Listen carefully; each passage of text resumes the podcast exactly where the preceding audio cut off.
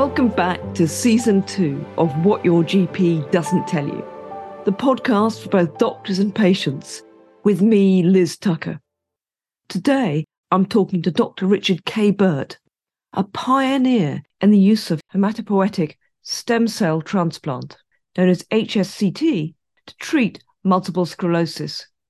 He performed America's first stem cell transplant for MS. The approach allows the patient's immune system, which has been attacking their body, to reset itself. While the treatment is only suitable for certain MS patients, it can be life changing.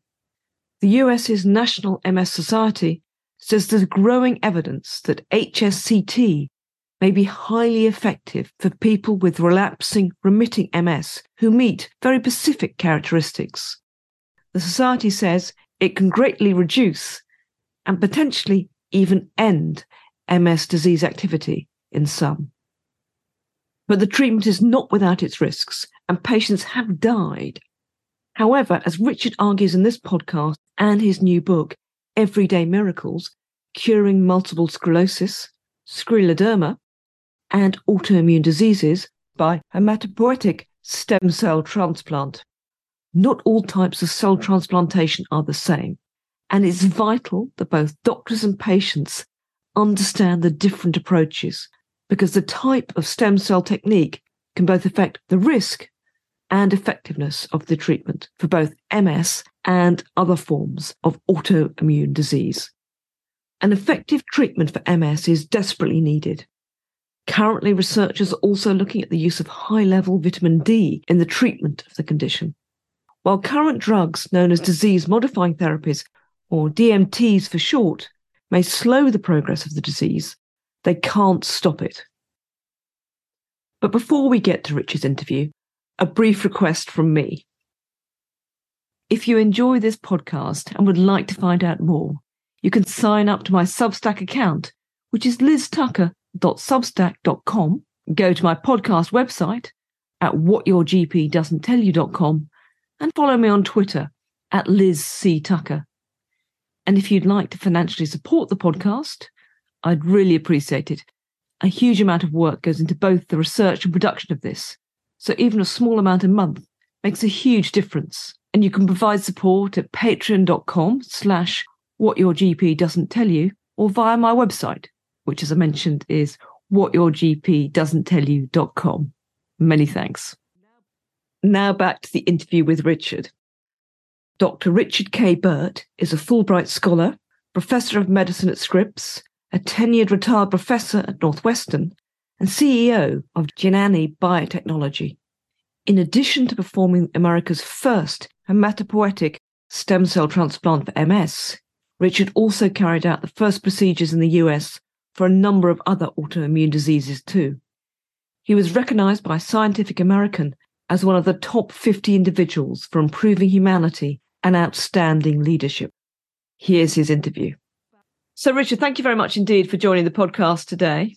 Well, thank you for having me. So, what made you start to think that stem cell transplants might potentially be a treatment for autoimmune diseases, in particular MS?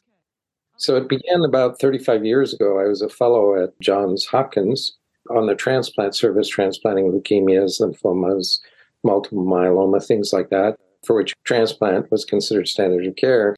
The patients were coming back after transplant and they had lost their immune response to childhood vaccines like measles, mumps, rubella, tetanus.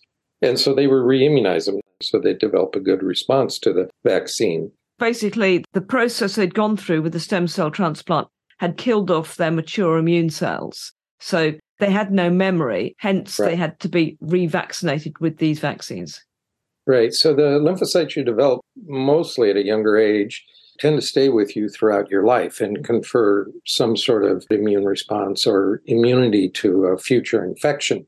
And the transplant actually ended up getting rid of those but nobody had recognized that you could use it for an autoimmune disease. So I actually said to my attending, Professor William Burns, that we're revaccinating these people because they lost their immune response. And then I said, that means we could use this in autoimmune disease. And remember him looking up at me, his pupils above the rim of his glasses, saying, Yes, you're right, we could do this in multiple sclerosis.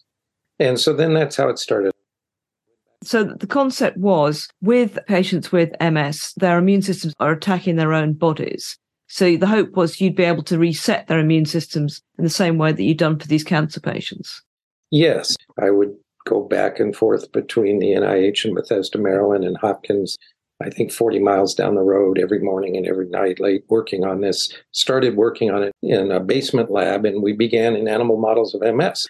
We did it early in the relapse remitting phase. It really worked. It shut it off. The mice got better.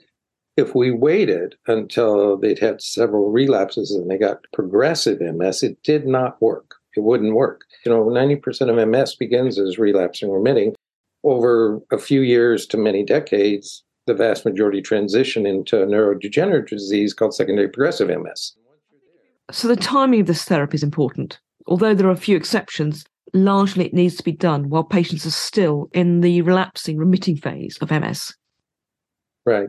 So, unfortunately for MS, there's no biological marker. Perhaps the best marker is that there's oligoclonal bands of immunoglobulins in the cerebral spinal fluid. Incidentally, although that's the closest to a marker for this disease, it's not confirmed that that is a biological marker. It would be the closest, but about eight years after a transplant, those normalize. They go away eight to 10 years after a transplant multiple sclerosis, again, at onset, some people are primary progressive. That's predominantly a neurodegenerative disease from onset.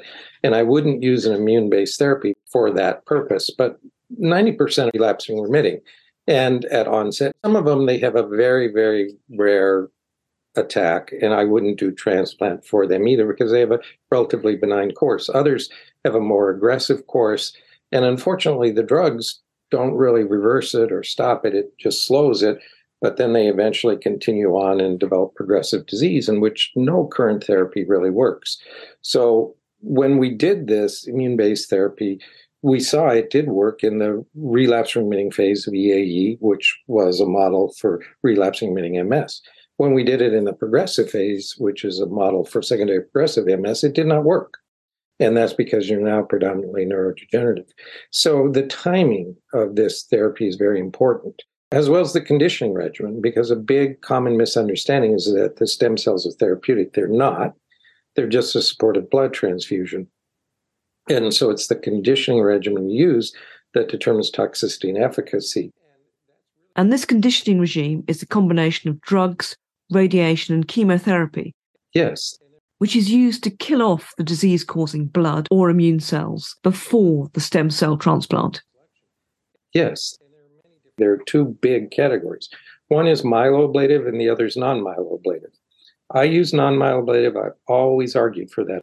And the key is just finding the most effective but least toxic regimen for the patient. Because myeloablatives are designed in cancer to kill the stem cells where the leukemia is and the destruction of the immune system is just an unwanted side effect. In transplant for autoimmune disease, you want to reset that immune system, get rid of the old, bring in a new one. You don't want to get rid of the stem cells. That's why you want to do non-myeloablative. And uh, I think with time and the results I've published, people will come to realize that focus on non-myeloablative. In fact, the Europeans are now focused on non-myeloablative, just like me. It's the Americans and the Canadians that are focused on these aggressive myeloablative regimens. And that's why I wanted to get this book out so people knew they had options and they could make a choice. And that people need to understand these regimens are different. And, and just because, you know, run, one regimen has this significant toxicity, it doesn't at all mean the other will. The approach you use only eliminates the disease causing blood or immune cells. And this more mild approach means the patient will actually recover normally without the infusion of stem cells, although you do give a transplant to speed up the process. Yes. You don't have to give the stem cells back to recover because the stem cells are resistant to the conditioning regimen you design in non myeloablative and you recover just fine. You give them back because you recover about four days earlier. So it's a supported blood product that gets you out of the hospital sooner. So it's a prudent thing to do, but you don't have to do it, unlike myeloablative and it's safer. But even within the non myeloablative, there's different doses and different regimens that impact on toxicity as well as efficacy. I make the analogy that the regimen you select is like how astronomers look at planets in distant solar systems, because you want to find a habitable zone that is a planet not too close to the sun and not too far away, a planet where life can exist. It's the same with the conditioning regimen. You don't want it too strong, you don't want it too weak. And it's finding that right uh, regimen for each disease, and it's different for each disease. Because although you started doing this in MS, you've since extended the procedure to other autoimmune conditions. Yes, I've learned that the regimen we need to use for like neuromyelitis optica much rarer than MS. MS in Europe and America is about one in a thousand people. The prevalence, yeah, neuromyelitis optica is one in a hundred thousand. We have to use a more aggressive but still non-myeloablative regimen for neuromyelitis optica to get these long-term persistent remissions. But with MS, uh, the regimen we've been using of cyclophosphamide ATG works very well. And in fact, well, we report routinely in the field of transplant out to five years. Drug companies usually just one year or two years. There's a real absence of long term follow up reports on patients from these drugs. In writing this book, I ended up talking to people I had treated 20 years ago, longest 21 years ago, went into remission, no more drugs, improved neurologically, and have continued to do very well with no new attacks, no further neurologic decline, having great lives. So, what's the success rate for the procedure? You know, we do have relapses, about 23 to 25% relapse, but those are usually within the first uh, three to years, maybe five years. It's rare after five years to see a relapse. I had one of about 10 years that I know of. I've realized I really need to sit down and make a really long term paper of how they're doing beyond 10 years. Certainly, this therapy has, although not without upfront risk, has significantly changed the history of this disease. Can we say cure? I never use the word cure, even though I put cure on the title here because I want to catch people's interest. And then you can start wondering well, in MS, we don't have a biological marker, nobody defined a cure. But after 10, 15, 20 years of no evidence of disease and you neurologically got better and stayed better and you're on no drugs, you can start thinking, well, maybe we ought to start considering that term cure. It's difficult, isn't it, Richard, using the word cure, I suppose, because the risk is that people will accuse you of overhyping it. Did you think about the pros and cons of using the word cure? Yes, I did. And that's why I clarified it within the text that despite putting it on the title, I never used the word cure. And I just wrote what I had said here that uh, there is no definition. So we can't say technically use that term, and I haven't in the past. But at some point, when you're dealing with these persistent long term remissions where you got better and stayed better with no treatment that's going beyond a decade or two, you have to start considering that maybe you've achieved something with this therapy. We tend to use the phrase stem cell transplantation. And if people think about it for MS, they imagine it's largely the same process. But from what you're saying, the conditioning regime, which is the part of the treatment where the patient's immune cells are killed off, can vary hugely and it can be more toxic, less toxic, but presumably it can also affect the likelihood of success.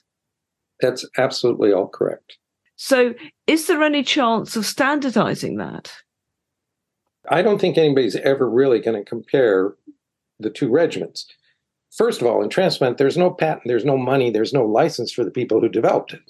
But this is so much hard work just to develop and get out what you've done with your regimens that I doubt, because there's absolutely no financial reward, anybody will compare the two. But what happens through publications and experience with time, a regimen starts to settle out. That's the preferred one. I think that's what will happen.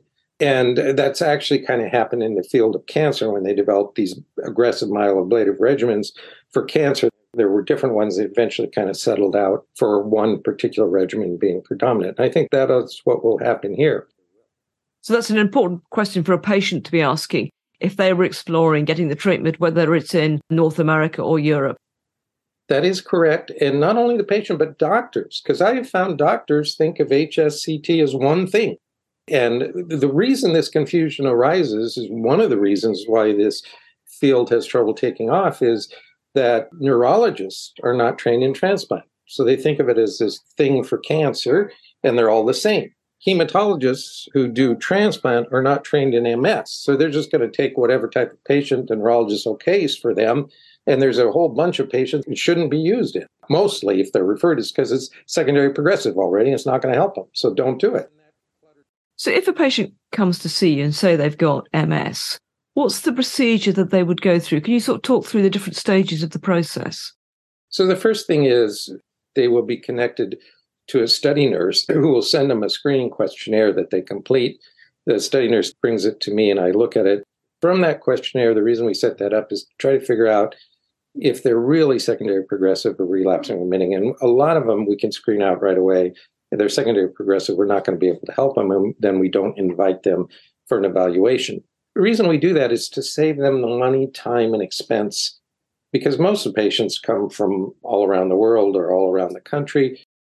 If you have an inflammatory form of secondary progressive, there may still be some benefit for you.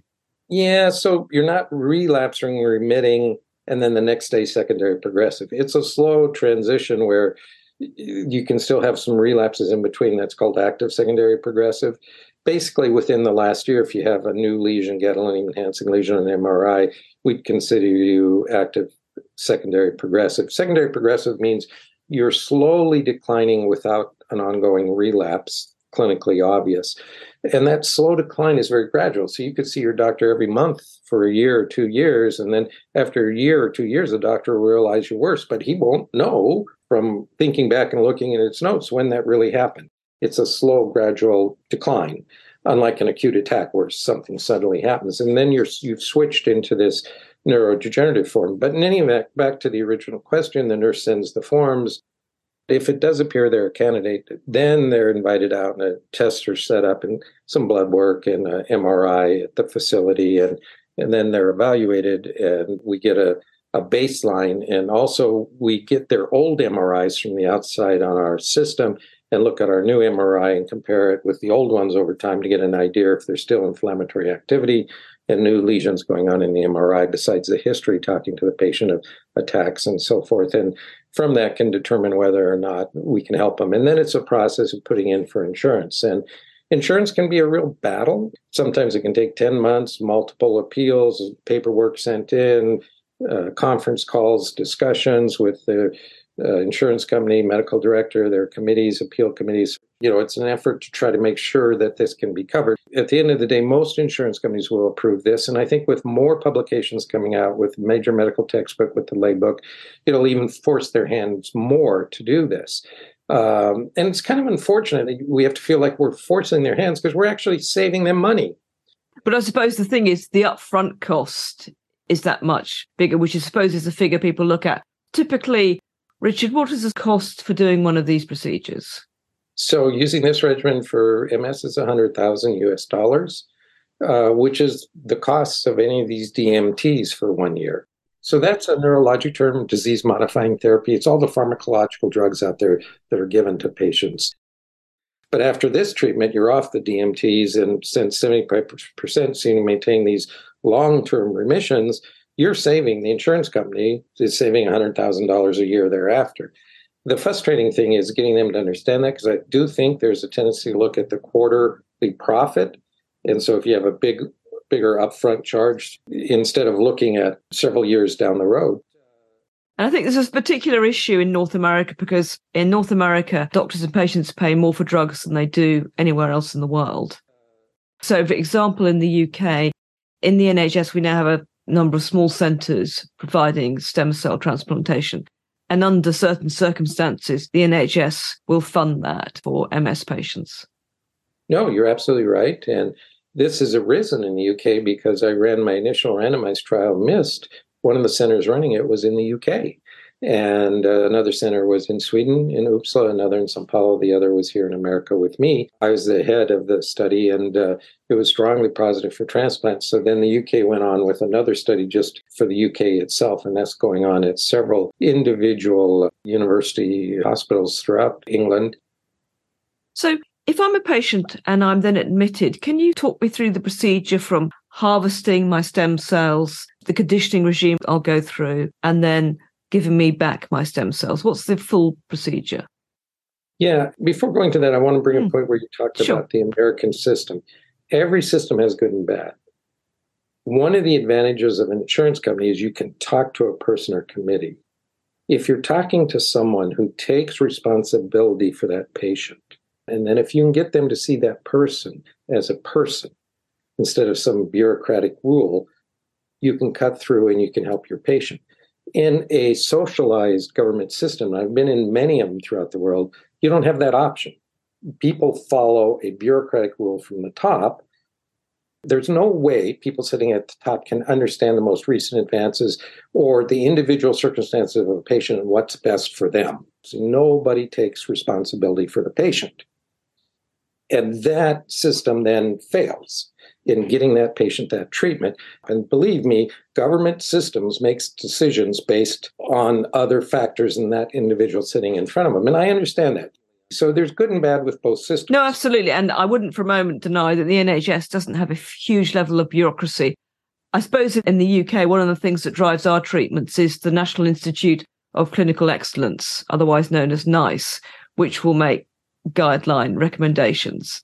And you need someone that represents that patient. That someone has to be that doctor. And that doctor has to be free, not an employee of that system, of that hospital or that system, so that he can be free to really fight for that patient. That's really important. And when you have a strong socialized medicine structure, doctors are purely employees. I suppose what I would say is, in my experience, for doctors speaking out against whatever particular medical consensus there is, whether they work for the NHS, whether they work for profit driven hospitals or non profit, they still come up against huge issues with people right. who run those organizations yes objecting they, they are not free to fight for their patient and you need a doctor not to be an employee to fight for you to help navigate and fight for you to get through what's become these very complex systems that have their own agendas and wheels turning that's so important and that is being weakened. Medicine is a profession, but healthcare is a business.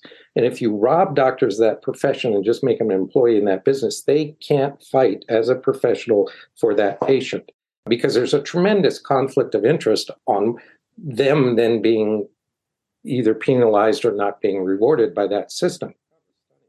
But back then to the question of what happens after the screening, if they appear to be a candidate, they're brought out, they get an MRI, they're evaluated. There are certain basic physical tests you do to establish the neurologic function, that is EDSS and so forth, the standard scales that are used to say, to communicate where they are in, in their MS in terms of disability.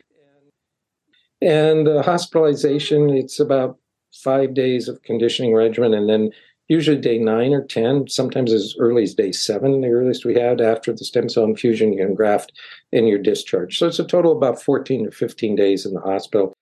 Then when you go home at your local facility, we'll have blood drawn once a week. Uh, for a month and then once every two weeks for two months. Then we stop all blood work. And we used to ask you come back at six months, one year, and yearly. I think the six month evaluation is nice to get to see there's a doing so much better. But it's probably not necessary anymore. We can just do the one year and maybe even skip the two, do a three and a five year, and then maybe, you know, a 10 year or something. And what are the risks for a patient going through this procedure? The risks are dependent upon the regimen uh, and the disease and patient selection. But uh, predominantly with the regimen I use, cyclophosphamide ATG, uh, the number one risk you have to worry about is infection that gets out of control or another underlying disease that would make the transplant too complicated. And those, both of those could result in mortality. The other is uh, infertility, and that's age dependent. So many patients who have been 26 or younger still get pregnant.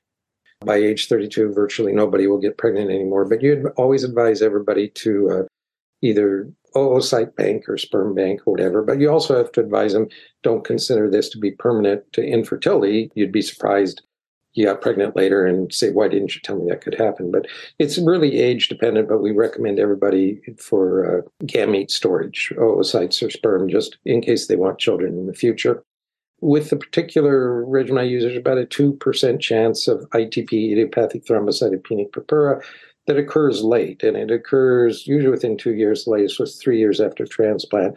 And your platelets suddenly drop, you get easy bruising, you may brush your teeth, notice a little blood or whatever. If that ever happens, we tell them get immediate CBC, check the platelet count, and uh, send it to us. Really instruct people to do that. And most of the time, actually, the platelets are normal. They are just a little nervous, but it's the way to pick it up. Now, that's a side effect of the drug, of the drug Lemtrada or Campath that was developed in England. It's commonly used to treat MS now. Alemtuzumab is the other name of it. It's all the same drug. Campath, Lemtrada, alemtuzumab. It's the same drug. It gives ITP and it gives a higher rate of ITP than the transplant regimen I use, much higher. So what they do, what neurologists do, is they check monthly uh, CBC. But I, I found that to really be a treatment for the neurologist, not the patient, because I've had a patient come to see me at one year follow up. Everything's normal. We always check the counts, and the platelet counts are normal. And then a week later, the patient called me and said, I'm getting easy bruising. I said, go get an immediate CBC, call me. And the platelet count's 10, which, you know, normal platelet count's like 250 to 450,000. So that's very low where you can have a spontaneous intracranial bleed and a problem. So we we can treat it and reverse it. It's not going to become a chronic problem, but if you don't do that, you something terrible could happen. You could have a serious bleed and die.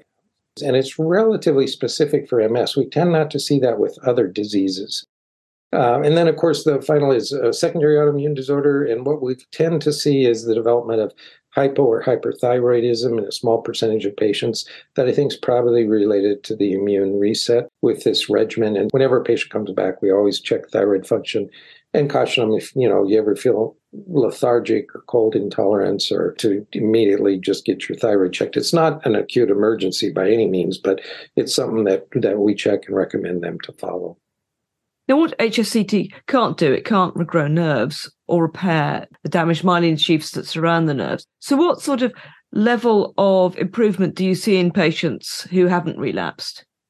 Yeah, so it's stunning that they get better because it's not a neuroregenerative therapy. What happens is once you stop the immune attack, the brain's able to repair itself up to a certain point. After a certain point of damage and chronicity of damage, it's not going to repair itself anymore. And you're going to have that persistent nerve degeneration, that secondary progressive MS. But the stunning thing is, and we showed that the volume of brain lesions actually decreases after transplant in our randomized trial, whereas the volume of diseased brain increases on standard drug therapy. So it's amazing this one time treatment. You get less brain lesions and you get recovery but there does come a time when the brain is incapable of repairing itself. I also think younger individuals, middle aged and younger, do better because of the ability for more self repair. Now, one of the things not studied in MS by anybody, but it should be in all these drug companies, they don't do it is atrophy. It's a more complicated MRI analysis. That's why it's not being done. Where it is done, they know that as we age, our brain atrophies. We lose volume at a very slow but you know zero depressing rate. Yeah, depressing. Yes, but if you have MS, that rate of brain loss is much faster. And so the question is do you revert people back to the normal baseline after transplant? And do drugs change that rate of atrophy? So it, it's kind of funny. MS, when I first started the concept transplant back in the 1990s, the attitude of neurology was, well, you have an attack, we'll see you in a couple of months. It's still hard to get in to see a neurologist in America. A lot of times there's eight months before they can see them. Not quick in the UK either. But, you know, when you have a heart attack, they realize that time is heart muscle. But it's the same with the brain. That's not being recognized. Time is the brain itself atrophy. And the more you can do to stop that and prevent that, the earlier, the better. And so I think that has to soak into the field of neurology as well. But of course, everything's a risk benefit, and people have died from a, a, transplant, and you can never make that risk zero. I think in my last paper of Journal of Neurology with 507 patients, non myeloablative regimen, it was 0.2% mortality or 0.4. One patient died before transplant from a sickle crisis, but in the hospital, and one died during the procedure from Legionella in the water supply of the hospital totally unexpected, but these things happen. Hospitals are dangerous environments. The MS Society in the UK, they say that HSCT, hugely promising treatment for MS, but also very intensive. It means it can come with risks, and there are a lot of factors to consider. It can reduce relapses and stabilize, even improve disability for some, but it can't regrow nerves or repair damaged myelin. If you already have a lot of nerve damage, as in progressive MS, the chemotherapy can do more harm than good. Some people have died as a result of HSCT. Since 2005, one person in about every 330 who has HSCT has died because of it. And this risk can increase for people who are older or who have a higher EDSS score, a measure of your level of MS disability. Do you think that's sort of fair? I think where things stand, that that's fairly fair, fairly accurate. Yeah. I think some of these real aggressive regimens may increase cerebral atrophy.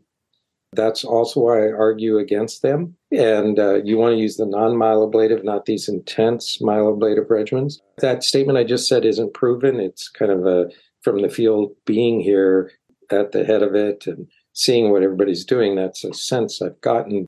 Actually, there was a study out of Canada using the most intense regimen that's out there where they did show for two years after transplant, despite stopping inflammation and new lesions, there was more atrophy than before. And then it plateaued out. So you could argue, well, that's just continuing atrophy from the prior active MS, or you could argue, no, that's from the transplant itself that caused some damage for those two years. And then there was a plateau because you'd stopped MS. So I think some of these regimens uh, that are more aggressive could do that. That's why I always argue you want to use this more safe regimen because then people mix all that together. And that's what the MS Society does. They mix it all together, all these regimens. No, the toxicity depends on the regimen you're doing. So does the efficacy. And they're much cheaper when you do the non myeloablative. Believe me, when a patient comes to me, I read them the Riot Act about all potential risk complications. They have a consent approved by an IRB that they have to sign of all potential complications. But every drug has complications out there that have killed people. It's about giving patients informed consent, whatever procedure they're going through, whatever medication, yes. surgery, procedure. Agree. So, Richard, just going back to my question that if somebody has relapsing, remitting MS, I appreciate you can't give medical advice over the podcast, nor would I want you to. But are there certain things that would be likely to make them a candidate or less likely to make them a candidate for the procedure? Yes. So we want relapsing remitting. And basically, if you're on one of the first generation medications, that is Copaxone and interferon, two attacks within the prior year, confirmed attacks. Or if you're on any of the other DMTs, one attack within the prior year. Or if it's an upfront diagnosis, but there's so much inflammation and so many lesions in the brain at diagnosis that a neurologist looking at them would want to start one of the top aggressive uh, DMTs, such as natalizumab or ocrelizumab or lemtrada, that you could get a transplant. And then finally, if you're active secondary progressive, we'd still do it. Those are the, the candidates that we would take for a transplant. And in fact, your frustration in the book is someone who's coming from the United Arab Emirates who you hope to be able to treat earlier. And then f- for various bureaucratic reasons, it's delayed. So you do do the transplant, but you say you, you can't know what might have happened if you'd been able to do it earlier. Oh, I have no doubt. I've sat at the bedsides of patients for 25 years. If we'd gotten there earlier, would have been even much more recovery. This isn't unique to that one patient. Many patients are coming to us where they weren't aware or weren't offered this therapy and now they're secondary progressive and we can't help them. I can tell you, I've seen, it's not out in the literature, but I've seen many patients treated with ocrelizumab, and I've talked to other neurologists who've been treating them for years, and it stops new activity on the MRI, so they think they're doing good, but they enter secondary progressive. So they think they're still at the relapsing, remitting phase, but they're not. Yes, because on the ocrelizumab what and these anti-CD20 B cell uh, therapies, it's stopping new inflammation in the brain, stopping new acute attacks, but they stay on it and they end up with progressive, secondary progressive disease, and then transplant doesn't help. And that's very different than the transplant, where it's this one-time therapy up front. You not only stop new disease activity uh, and relapses, but you have no more progression. And in fact, you actually get better and then stay better. So, after a transplant, would you expect a patient to come off all their MS medication? Not only expect, we stop all MS medications. Would there ever be exceptions to that? No, but I want to clarify like some people are on certain drugs that aren't used to treat MS, but are supportive care drugs like uh, an antidepressant or something like that. Those things they may stay on, although we try to wean them off. And you have to be careful weaning antidepressants because if you suddenly stop it, you can become suicidal. It's one of the side effects of those drugs. But there are some supportive care drugs you're on that you may still be on that you have to be weaned off of. But in terms of any DMT or immune modifying or immune suppressive medications, no, those are all stopped, completely stopped. They are not restarted unless you relapse. Unfortunately, sometimes we've had a few patients, they go see a follow up doctor. There's no new activity, nothing, but they'll start them on a drug. And the patient doesn't get back to us, and then we find out later. So we try to instruct patients don't start a new drug unless you have an active relapse. Uh, if there's an issue, contact us and we'll talk to your local physician. And that's because local doctors are just used to putting them on drugs.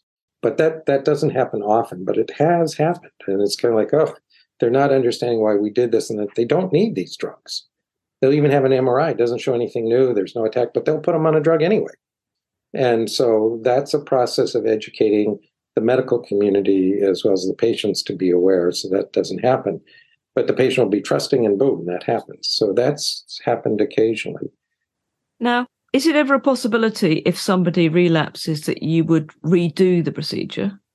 No, I don't want to. We put them on a DMT and they basically do better on the DMT than they'd done before. But there were two patients who had very active MS when they came to us and they got fundamentally better. I mean, they like were in a wheelchair and then they're up running, and uh, they had relapsed. One at two years out, one at five years out, and I didn't want to do the transplants, but they basically twist your arm and refuse to take any DMT. And you can't let them sit there with their brain on fire. So we did the transplant, and they both did really good. They both stayed in remission for longer periods of time than from the first transplant. So uh, now that's only an end two. So, you know, what would happen as you do more patients? I don't know. But it was very comforting to see that they're, you know, still in remission and in a longer remission than from the first transplant. Obviously, this is something you've devoted your life to. You feel incredibly passionate about it. Does it annoy you when you, you see other doctors criticizing it or saying, hang on a moment, slow down, or it's been overhyped, or we're not sure it should be used for all of these conditions? Well, yes and no. I think scientific clinical criticism is a healthy thing. But when it becomes personal, then it's not healthy and it's not appropriate. Because obviously, when you do something new, when you have a new idea that nobody's else done, you're going to be open to criticism. And a part of that is a healthy process. When people make it emotional or personal, then it's destructive and it's it's not the way things should be done.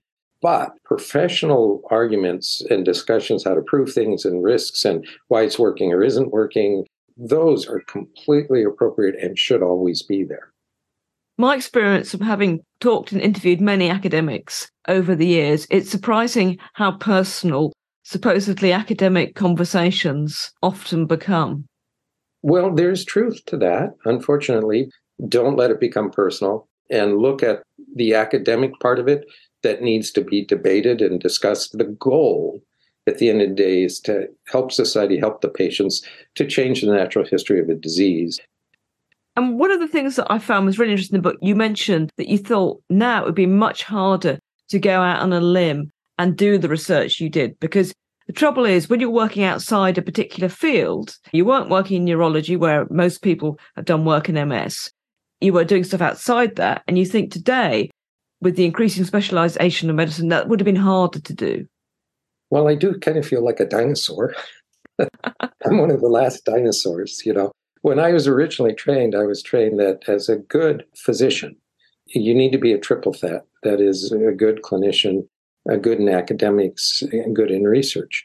And that's kind of vanished over time. You have people that just do research and you have people just doing clinical care that have become employees of institutions. You know, have some people doing teaching. But in my training, it was teaching, research, clinical care. That was the triple that. That's what everybody wanted to be. I always followed that. You develop your own protocols. People don't do that anymore. They just do some drug company protocol or what everybody else is doing. I developed my own protocols, my own pathways.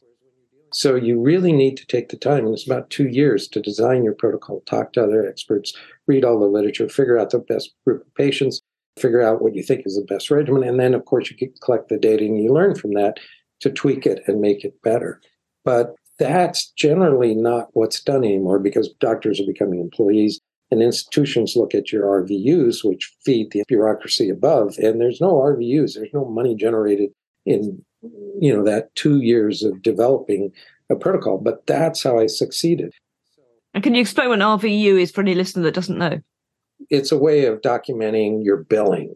You know how much billing you're doing. In in America, it's a term that's used, but costs are going sky high because nobody's being encouraged to represent their patient best interest financially. And that's never to be taken to say financially is more important than medically. But if you totally ignore it, what you have are these runaway costs that are going on in society, or at the top, just blocking treatments that should be given. So doctors themselves need to be empowered with that knowledge, work for the best interest of their patient. But that means they have to be professionals. They have to be independent professionals, not employees. And the trend worldwide in medicine is that all the finances are taken care of by someone else, not the doctor and not the patient. The system is running out of control. It's like if you take your car in to change the spark plugs, tune it up, and they put in the most expensive, brand new Lamborghini spark plugs from Italy that are, you know, 50 times the cost of a regular spark plug, you're going to say, forget it. I'm not paying for that. If after phase three randomized trials, it was expected that cost effective analysis compared to other treatments out there be undertaken, especially by big pharma. That would really, I think, help open some eyes. And I was just going to say, with MS drugs, it also depends what we mean by effectiveness, because how are we measuring the success of a drug? Are we looking at improvement of neurological disability? No. Are we looking at quality of life measures? Most of the time, not. So it all comes down to what do we even mean by the word effectiveness? No, you're exactly right. The traditional approval for drugs depends on uh, decreasing the number of relapse or decreasing new lesions on the MRI compared to nothing or compared to the weakest drug out there. It has nothing to do with improving neurologic disability or reversing neurologic disability or improving quality of life. Whereas in transplant, those are the endpoints that I've published that are, are so fundamentally different than drug trials. And the reason why drug trials don't do that, if quality of life or reversing disability was the endpoint, they'd all show failure. And that's because none of them improve quality of life. Now, some of the more recent ones, like uh, and Ocrevus, natalizumab, do have a very small improvement in quality of life, FS36 by one or two points. But that's a statistical number. It's not of any clinical relevance. And the reason for that is it's well known in the SF36, which is probably the most vetted standard quality of life across all diseases, is that you need a five point improvement for the patient to notice a change in their quality of life. Transplant gives 15 to 25 point improvement. Drugs, either they don't report it or it's one or two points, the most recent and aggressive immune suppressive DMTs. It's one or two points, which for the study mean for any individual patient is totally meaningless. So to the patient, it's no improvement you need at least five point change to have an improvement. And so you want in your study group to see more than five point. And in transplant, if you select the right group of patients, it's 15 to 25 points. But that's what I mean by cost effective. Cost effectiveness not only includes cost, but quality of life. Now, you've touched on the fact that for a lot of neurologists, stem cell transplant is not at the forefront of their mind.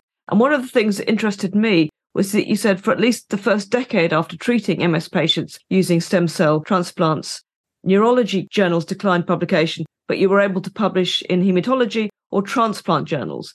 Ironically, of course, those journals won't be read by neurologists. It's true. That's a problem.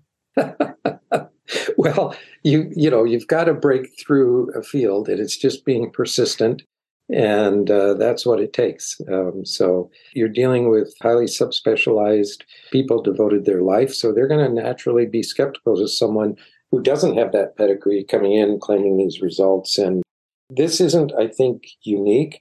It absolutely is not unique to neurology, and it's not unique to medicine. It's out there in all walks of life. And uh, you do have to be persistent and you have to recognize that you're not doing it for the congratulations of other people.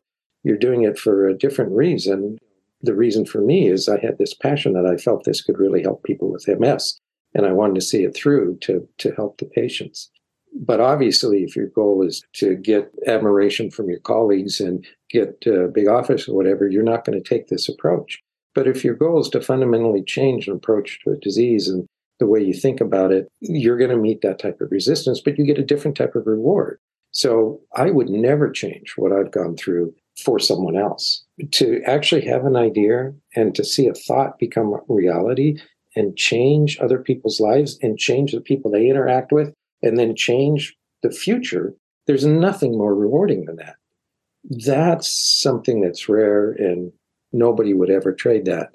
Uh, you do pay a price, you do pay a cost. So for me, the rewards of doing it far outweigh the difficulties that one must surmount. I always say when a student or young doctor asks me what to do, I always tell them follow your passion, follow your heart. You have one life to live. And do you think the future of this, Richard, will mean that we'll be using stem cell transplants for a wider range of illnesses? Well, I've shown five autoimmune diseases where we've perfected regimens with phenomenal results. So I think this will continue to grow and expand. Actually, I have another passion that developed about 10 years ago. I've worked on proved in animal models with iPS cells where we can actually reverse degenerative diseases that occur with aging or trauma and also even reverse aging to a certain extent in animals. So it's my new passion I want to take forward. But my first child, transplant for autoimmune diseases, you know, it's like it's in its teenage years. So I want to make sure it goes forward the right way. So I still am involved in that, but I am also trying to focus more and more in developing my iPS technology for what's now the next big chronic disease. Autoimmune disease is chronic disease. This shows a way to convert it to a one time reversible illness uh, with long term remissions. Yes, it may relapse. I don't know. Maybe at 25 years, everybody relapses, but we're seeing one decade to two decade long now remissions. So, an improvement. But the next big area to tackle is all the degenerative diseases of aging because you know it's so depressing to see an older person that had a life just declining in front of you so we've developed this new technology been working on for 10 years uh, in animal models. We have seven patents on it using ips where we can really repair any aged or degenerative organ in an individual.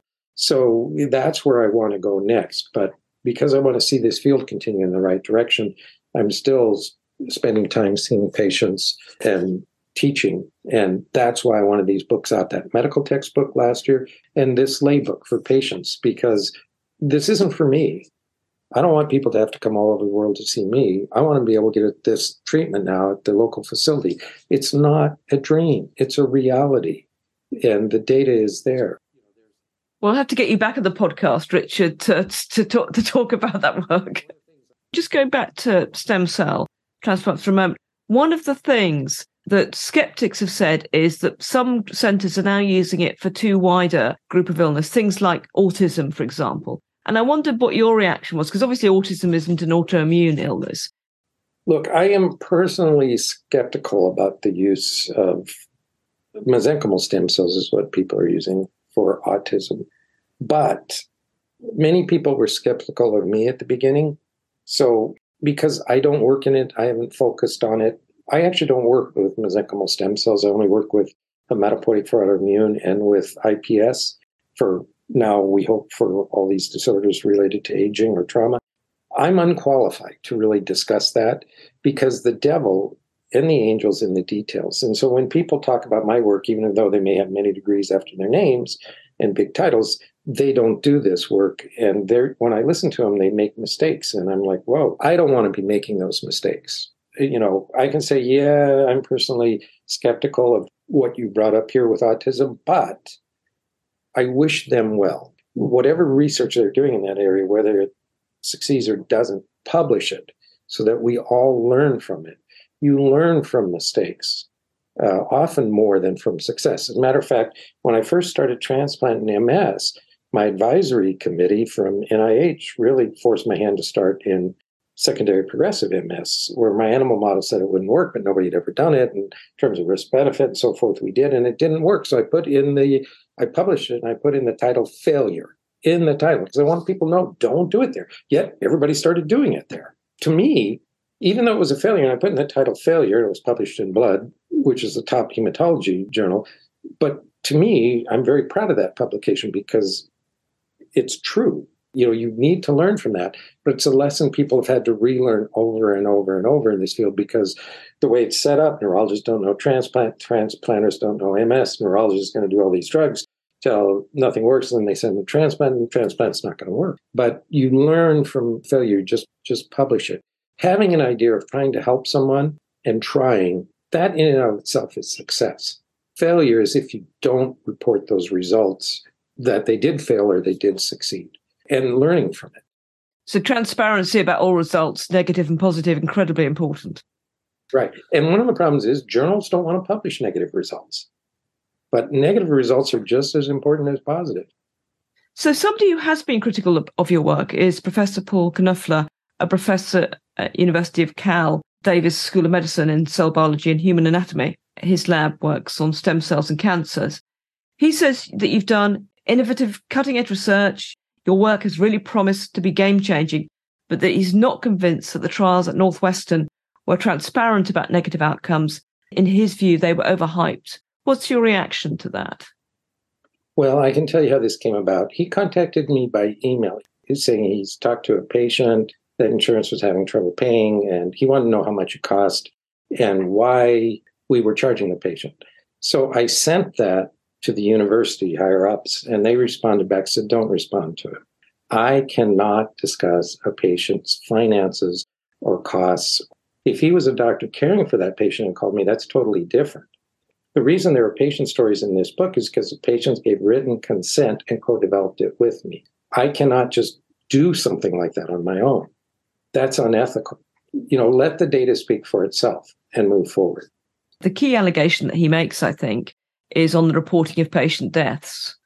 Basically, he alleges that two out of four patient deaths were reported, but later than they should have been. So, this was on, on a FDA site visit. And we did report, but the problem is we didn't know because the family hadn't gotten back to us seven days after it had happened. So we're late in reporting. But the truth is, we published all these deaths and causes of deaths. We've published everything.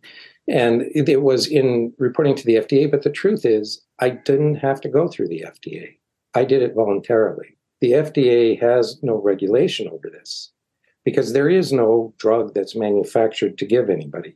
I didn't need to, but I still did. You know, if you don't know within seven days, of course you're going to be late within with reporting that. But it, in the publications we published, it's all there. Every death that has happened has been reported. All the publications were accurate. Nothing was recommended to be changed in any protocol. No patient was felt to be hurt by the study. Those deaths were disease related in a different disease, but it was voluntary. I didn't ever need to submit to the FDA.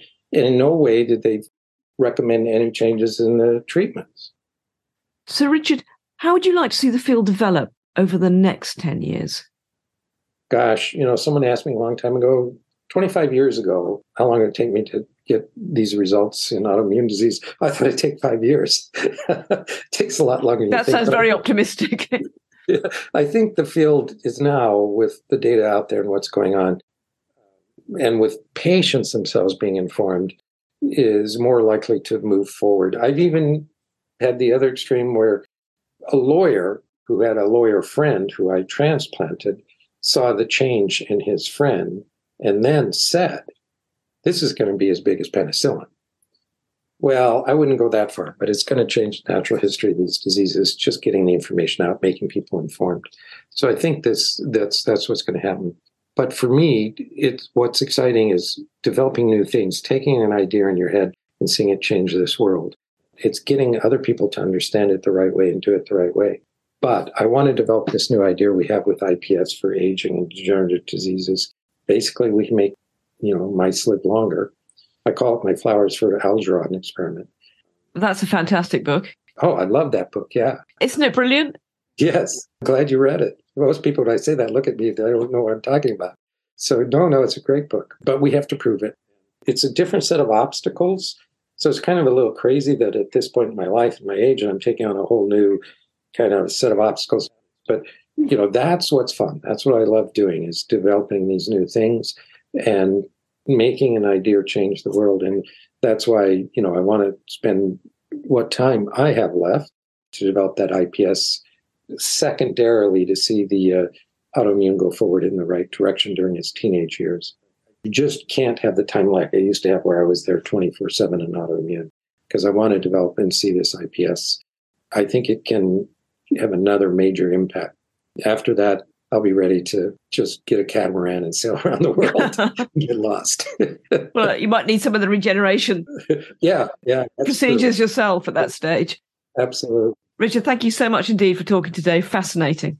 No, thank you so much. You probe good questions. Well, thank you so much. Lovely to talk to you, Richard. Yeah. Cheers. Bye. Bye. Hope you enjoyed the latest episode of the podcast. Many thanks for listening. And a reminder, you can follow me on Twitter at Liz C. Tucker and sign up to the podcast mailing list at whatyourgpdoesn'ttell you.com. Many thanks for listening. Bye for now.